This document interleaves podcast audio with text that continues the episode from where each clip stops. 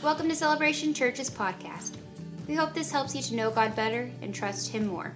To learn more about Celebration Church, please visit us at celebrationchurchlive.com. That we are going to get into the third part of this series um, that we've just called uh, Three Ring Circus. And you notice that we've got the place decorated up, and, and all of a sudden, my son Weston just grew like you know tons of feet overnight. And so we're having a lot of fun. We got clowns running around here. Um, and so and then we also have people dressed as clowns running around here. So um, and so we're having a lot of we're having a lot of fun as uh, as a church with this because the truth is is that um, our our lives can get as crazy as wild as a three ring circus. And sometimes it just feels like things are just constantly out of control, out of control. Yes, most people today, you just run into them at Walmart, you run into them at HEB, and you say, How's life going? And the answer is busy. Life is busy. There's lots of stuff going. There's lots of stuff being pushed and pulled all over the place. And, and God wants us to not just, He wants us to thrive in life, not just survive. And so to be able to do that, we've got to begin to do life His way. John 10 10, Jesus tells us this that the thief does not come except to steal, kill, and to destroy. That we have to live in an awareness that there is an enemy that wants to steal, kill, and to destroy anything of value in your life, anything of value. He wants to, to bring destruction to it, whether that's relationships that are, are valuable, whether it's your health that's valuable, whether it's the way you think, which is valuable, anything that has value in your life, the enemy wants to come and steal and kill and to destroy. And but Jesus says, But I've come that you may have life and that you may have it more abundantly. You may have it more abundantly. So he comes to give us life. As soon as we place our faith in Christ, we receive the incredible free gift of restoration in our relationship with God. We call that salvation, where we step over from death to life. The scriptures say we were dead in our sins. We were, we were dead. Jesus did not come to make uh, bad people act better. He did not come to make bad people good. He made, came to make dead people live. We, sin had destroyed us, had killed us.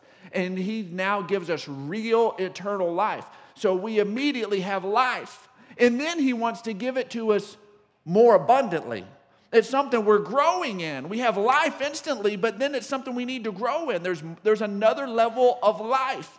That's the more abundant life. And that is what this uh, life in Christ is all about, is growing in that front. And so many times, we, if we don't understand that our life in Christ is about movement, it's about growing, we can think it's about a decision that we made when we were a kid, or we were at camp, or we were at a VBS, or, or we had even a moment in this room and we had a we had a moment here and that was my that was my life moment and then now i just kind of move on and now i'm just kind of doing my church thing. I'm grateful for, to the life i have and now i'm just kind of plugging in and i'm just doing my church thing. And that's not what this is about. This is about growing in an, an abundant life. It is about movement and that's one of the awesome things about a circus.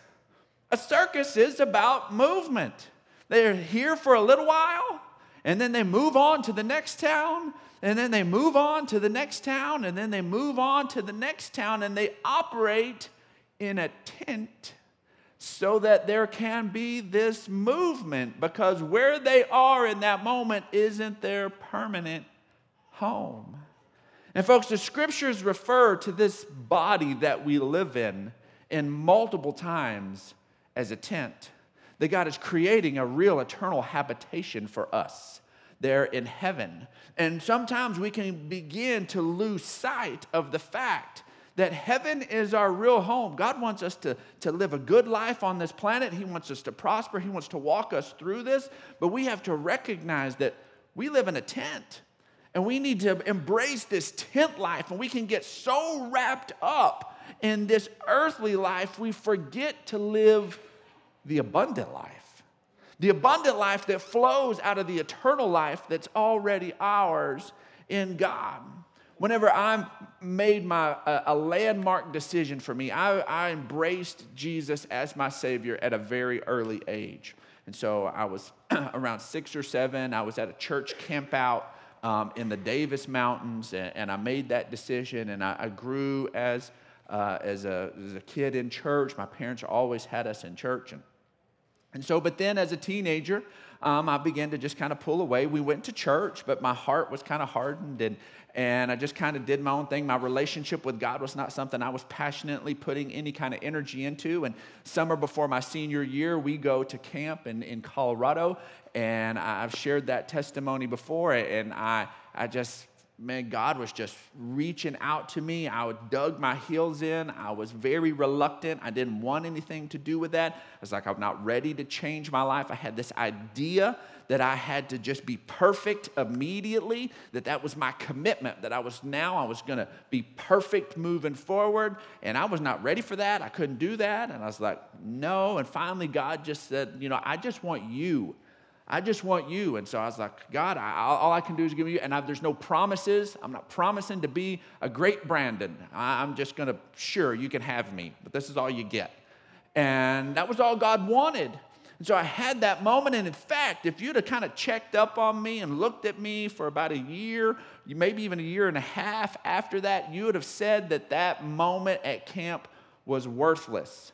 Because you'd have thought, you'd have seen no external change in my life. My vocabulary when I was alone with my friends did not change.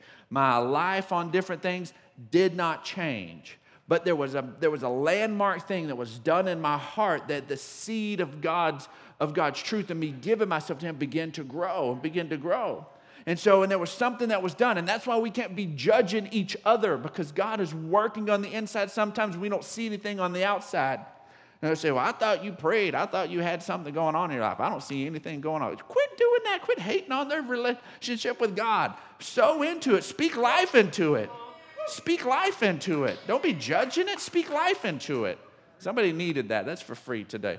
And so, and um, anyways, and so as we were, as we, I had this amazing moment, and man, I, I have this great moment uh, well, my parents were having a revelation moment while I was at camp as well. And it was their revelation was they needed to move houses. And so I get back from camp and all of this and get, get back to Odessa, and they're like, guess what? We bought a house. I didn't know we were moving. And so we didn't move towns. We stayed there in Odessa, but they bought a, they bought a house. Now, my mom has had we bought this, this house that when I, when I was a kid, and she had systematically gone room by room by room. This is before any of the, the fixer upper TVs, any of that kind of stuff. You didn't have any of the shows going on. And she fixed this house up, and it was this cute, wonderful home that, we, that she had systematically changed room by room and remodeled. And she, we, we go, and she's like, well, I want us to show you this new house. So we go over to this new house, and it was a bigger house in a, in a better neighborhood. And it was a bigger house, about 70, 80% bigger house. It's a, it's a bigger house. But this house was ugly. This house needed work. And so when they walk through, and if you know me, I can I buy ugly houses and live in them. My wife has been drugged from ugly house to ugly house. We get it fixed up, sell it, and buy another ugly house and fix it up. And so Anyway, so I, I, understand this process, but I just walk in. I come back from camp. I walk in, and here is this dingy, nasty house. And I walk in the front and just walk in, out into the backyard, and I'm just like, what is going on? My parents have lost their mind. And, you know, it's their house. They can do whatever they want. It's their money. They didn't need their kids' permission. And, uh, and so the, uh, but man, I was so, I was so frustrated because in my mind, if we were going to get something new, then it needed to be fully ready to live in. It needed to be perfect. How can we get something better that was still broken, that didn't work in my mind? And so many times we look at our new life in Christ. We're like, I prayed the prayer. Why do I still have this that needs to grow? And this need, needs to be changed. And this part that needs to be mature. Uh, man, I thought that this new life in Christ, I was just going to get all of it all at one time. And guess what? It's all available to you, but it's got, there's a transformation process that comes over time. As you let God fully move in, you got to let Him fully move into each space for it to be fully renovated. We have to allow God to do that. I was immature in um, my, my freshman year at ASU, and I had. Uh, my, that the, the seed of that decision in my senior year of high school began to really germinate and come out when I was here at Angelo State. And I was sitting there and I was trying to grow and I was frustrated with my own immaturity and my own issues. And, and as I'm reading through the scriptures, I'm like, God, you know, Paul had a, had a full understanding of you, and Peter had a full understanding of you, and, and John had a full understanding of you. And what's holding me back is I don't have a full understanding. So, I, God, this is what I'm going to do. I'm going to fast until I get a full revelation of Jesus. Yeah, that was stupid. Folks, that is not how this works. We don't just throw a temper tantrum with God and say, I'm going to hold my breath till I just I, am sick of my own immaturity. You just need to grow me up, Lord. And so, um, and then using your immaturity to get maturity doesn't make sense. And so, but I did. I fasted, and so I just I wasn't eating anything. I actually started a job as a landscaper, so I was working hard, going to school full time, and I was just refusing. I'm just not going to eat. And so I get about five days into this, and God had sustained me. I didn't get tired. I didn't get hungry. I had the energy that I needed. And finally, I'm just like having a conversation with God God, I'm not any closer in this than when I started. And I'm finally just quiet. I remember sitting on the curb outside the men's high rise, and I'm just frustrated. And I was like, Lord, I'm not getting anywhere. And he's like, because that's not how this happens. It's not how it happens. And the grace of God, grace of God gave me and sustained me through my hard-headed five-day fast because the Holy Spirit knew I was not going to give in to hunger. So he sustained me that all I gave into was the sweet voice of the Holy Spirit. Say, son, if you'll just stay with me, we're going to get there. Just stay with me, we're going to get there. But that's none happen in a single moment. So, in all my wonderful newfound release from my fast and all my maturity, I walked over to the uh, ASU cafeteria and made myself sick on chicken fried steak.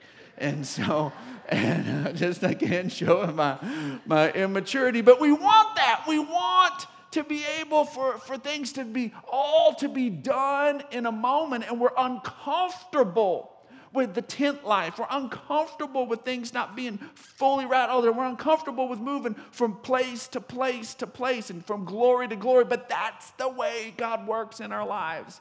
It doesn't happen. It's given to us all at once, but we have to mature into it over a period of time.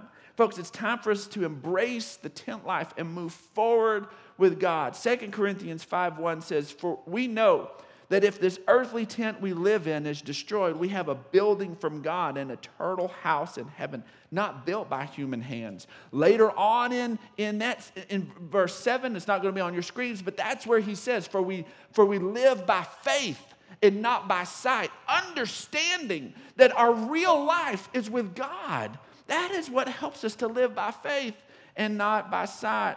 Peter writes in 2 Peter 1, he says, I think it's right to refresh your memory as long as I live in the tent of this body, because I know that I will soon put it aside as our Lord Jesus Christ has made it clear to me. He understood that this, this life, this life is not the permanent real life. Our eternal life is the permanent real life, and we have to have that on our minds so that we can live this life correctly.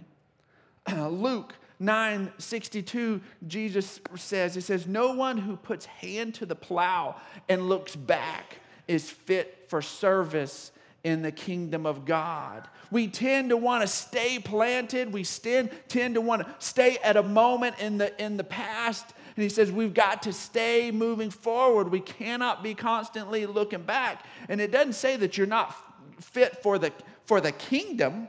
Says, Not fit for service, not being able to function in the kingdom of God. It doesn't say if you look back, you're getting booted out of the kingdom of heaven. That's not what it says. It says you're not going to be able to function. If we're constantly looking back, we're not going to be able to function. And so, real quickly, I want us to look at some of the things that keep us from being okay with the tent life with just being able to move forward from glory to glory, to recognize there's movement here, that we're on a journey. It is a walk with God. And the, the first thing that can hold us back is the good.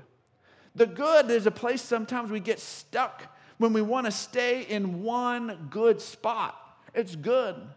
Uh, the little house I grew up in, it was a good little house. I liked it had, had my own room, I had my own bathroom. It had all been remodeled. It was good. I wanted to stay there, but God had something else. Guess what? The house we moved into, my kids learned to walk in that house. A bunch of my, my children's memories of their cousins are all in that other house that I didn't want to have anything to do with. My wife, I met my wife in that new house. I met her at that place. That was where we connected. It was, it, things were good, but I was unwilling to move forward. I wanted to stay in a a previous good place. Here in Matthew chapter 17 says, Peter said to Jesus, and this is there on the Mount of Transfiguration, and, and Jesus has taken three of his 12 disciples up uh, to a special place and he is transfigured. He gets his glorified body and he's talking to Moses and Elijah, two rock stars of Israel. And he's sitting there and they're having a conversation. They're talking about what's about to transpire with, with his death and burial and resurrection. And, and they're getting to watch this, and it is amazing. And Peter it just, it's like, this is so cool. It says, and Peter said to Jesus, Lord, it's good for us to be here. If you wish, thankfully, it was if you wish. What you want is still what is important to me says, If you wish, I will put up three shelters one for you, one for Moses, and one for Elijah. We'll just stay right here. This is the coolest spiritual experience I have ever had in my life. Let's just stay here. And, folks, there are, there are Christians who are stuck in places that they had an amazing experience with God and they want to stay there. There are denominations that are stuck because there was one way that they, uh, God was connected with, and they want to stay there. There are lots of people that have one great, amazing thing, and they want to stay there. Peter wanted to stay there, but praise God, while he was still speaking, a bright cloud covered them, and a voice from the cloud said, This is my son, whom I love. With him I am well pleased. See, the love of God was there to move him forward. That was a great experience. He was hand chosen to be a part of that. Only three of the 12 got to experience that. In fact, Jesus said, Don't talk about this until I've been glorified. Until he, and they didn't even know what that would mean. So they didn't even, it was a special experience they got to have that they didn't even discuss with anybody else until after Jesus' resurrection. It was an amazing thing, but it was for that moment. It wasn't to build a shelter and stay there. So many times we're unwilling to do the tent thing, so we want to build a permanent structure and let's just stay here. And that will hold us back. 2 Corinthians 3:18 says, "But we all, with unveiled faces, beholding as in a mirror the glory of the Lord, are being transformed into the same image from glory to glory, just as by the Spirit of the Lord." He takes us on a journey from glory to glory, from one good thing to the next good thing to the next good thing. And that is how He works in our lives. The next place we can get stuck is not just the good, we can get stuck in the bad. We can get stuck in the bad when something puts, and we get stuck in the bad when we focus. When we focus on the bad, when we focus on our problems. Here is a, a passage of scripture where we see a guy who has his idea that he, of the way he wants to handle this. Notice Peter had a plan. Peter had a plan and he wanted to be able to get it done. So many times we come to God wanting him to be the blesser of our plan instead of the leader of our life. We, also, we saw it with Peter. He wanted God to be the blesser of his plan. I've got a plan. Let's build the, build the shelters. We've got another guy who's got a plan. John chapter 5 says, Sometime later, Jesus went to Jerusalem for one of the Jewish festivals. Now, there in Jerusalem, near the sheep gate, a pool in Aramaic called Bethesda, and which is surrounded by five covered colonnades or porches. Here, a great number of disabled people used to lie the blind, the lame, and the paralyzed. One who was there had been an invalid for 38 years, and when Jesus saw him lying there and learned that he'd been in this condition for a long time, he asked him, Do you want to get well? Do you want to get well? That is a straightforward question. Do you want to get well? Yes or no? Do you want to get well? The guy does not answer that question. He's, Sir, the invalid replies, I have no one to help me into the pool when the water is stirred. While I'm trying to get in, someone else goes down ahead of me. I got a plan to get well. There's this mystery around this pool. People say that, that an angel comes and stirs the waters, and the first person that gets in gets healed, and, and everybody keeps jumping in. There's a waters that gets stirred, and somebody gets jumps in ahead of me. He didn't even reply to Jesus' question. He focused on his problem. Do you want to get well? I don't even have anybody to put me in the water. Every time I get stirred, somebody beats me there. He is focused on his plan and the problem that things are not going the way he wants them to go.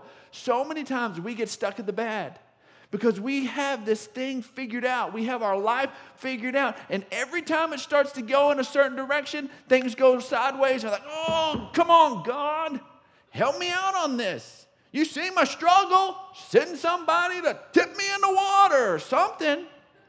Come on. Somebody give me a hand over here, Lord. And, but God had a different plan. It says, and then Jesus said to him, Get up. Get up. Pick up your mat and walk. This was a completely different plan. No water necessary. Nobody chunking him into the water when they're stirred. No waiting for some sort of angelic visitation for things to be aligned just right. It was simply obey what Jesus had said. Get up, pick up your mat, and walk. And at once the man was cured, and he picked up his mat and he walked. And the day on which he, he this took place was a Sabbath. And so the Jewish leaders said to the man who had been healed, It is the Sabbath the law forbids you to carry your mat. Sadly, there are those people that no matter how much good that happens in your life that God does, there are always going to be somebody that has a problem with it.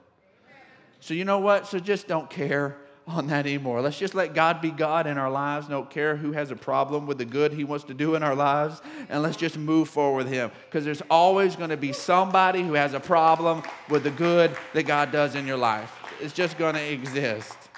It is just going to exist. So this guy had a plan. He had a plan.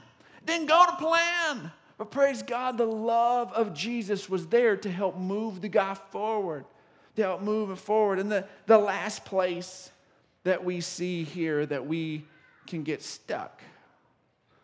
And yes, I've got an old West reference. You get stuck at you get stuck at the good, you get stuck at the bad, and you get stuck at the ugly.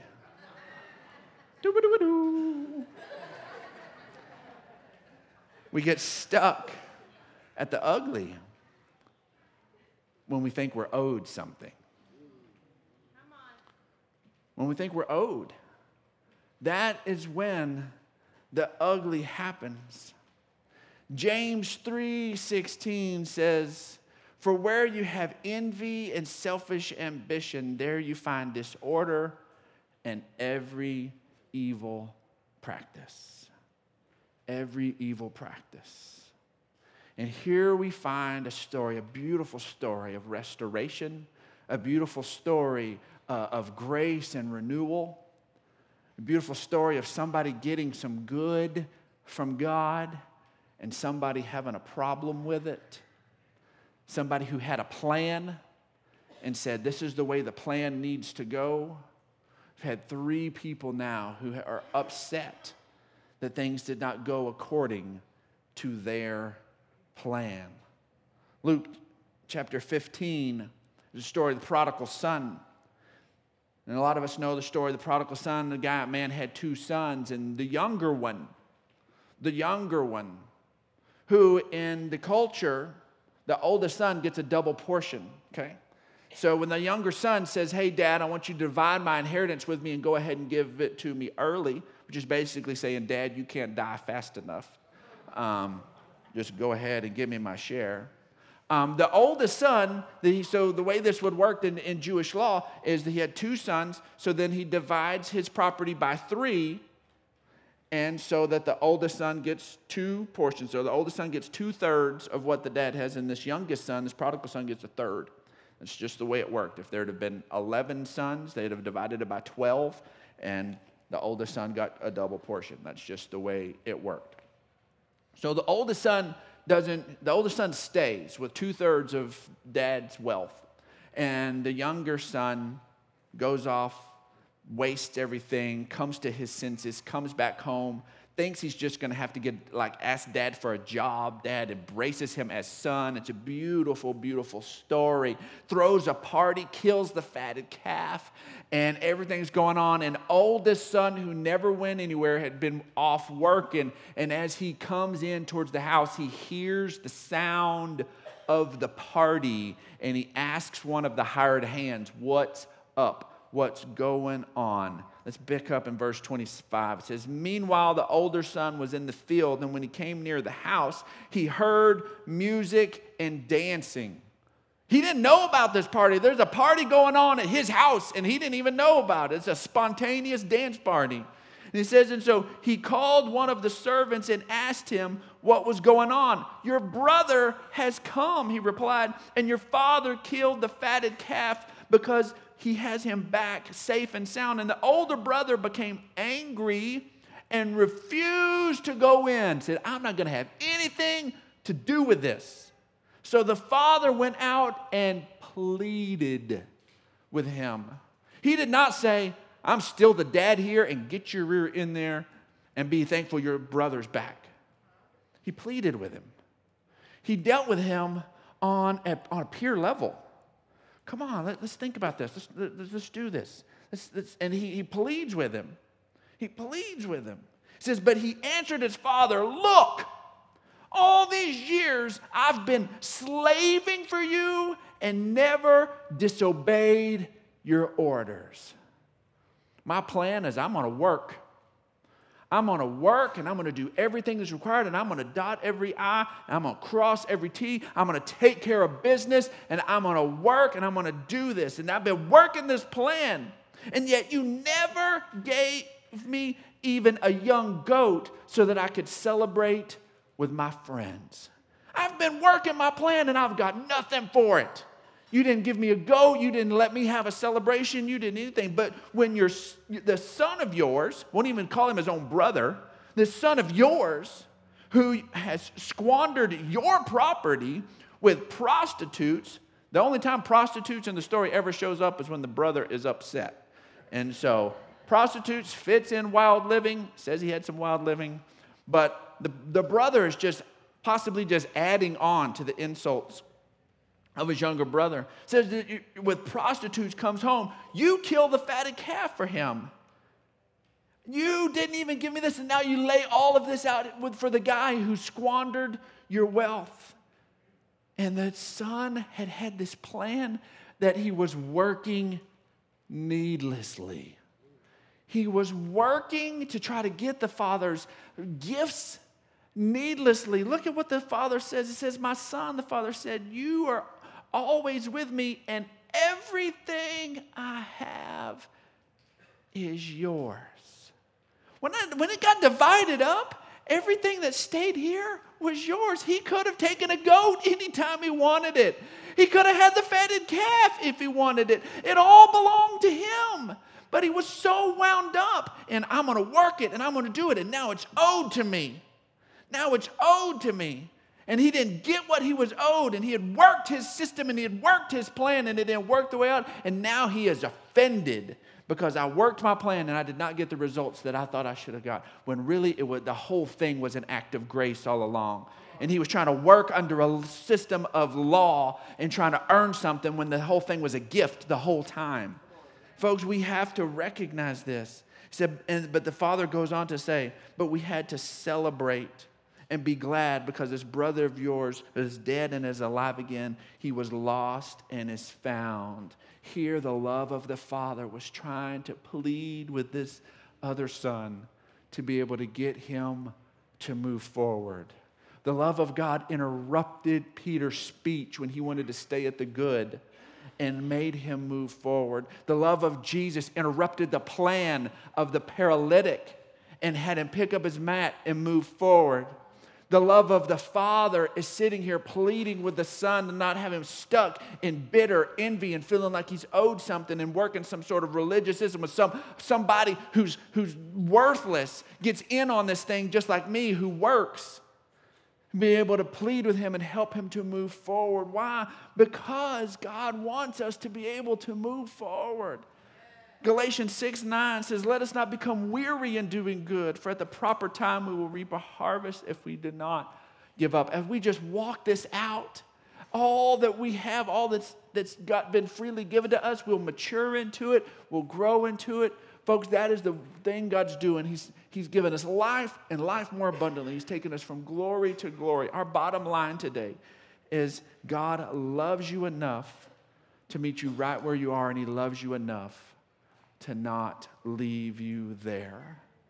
And so this morning, I want to just, as we're wrapping this up, to just leave you with a, a couple of, of questions. Today, as you're dealing with the circus of your own life, is there a place where you're stuck? Is there a place where you're stuck at the good? Maybe there's something that was good that you're, you're desperately trying to hang on to. You're, you're, you're stuck and you just want to camp out at one place and God wants to, to move you forward. Maybe you're stuck at the bad. Maybe there's been a problem and you just you have your plan and it just keeps not working and you just keep being frustrated by the problem and you keep staring at the problem and you're stuck at the bad and you need to let go of that and to move forward. Or maybe maybe you're stuck at the ugly Maybe you've sat here this morning and you're the one who feels like you've been owed something. You feel like a family member owes you something. You feel like God owes you something. You feel like a, an old business partner owes you something. You feel like you're owed something and it has just locked you down and you haven't been able to move forward. I just wanted to give you an opportunity today to just have a, have a moment with God and let go of that. Let go of that. Our real life is our life in Christ. It's not this stuff. Don't get hung up here. Not on good moments, not on bad moments, not on ugly moments. Let's just let's just move forward. Thanks for listening to this week's message from Celebration Church. We hope you'll stay connected by following us online. You can find us on Facebook, Instagram, and Twitter.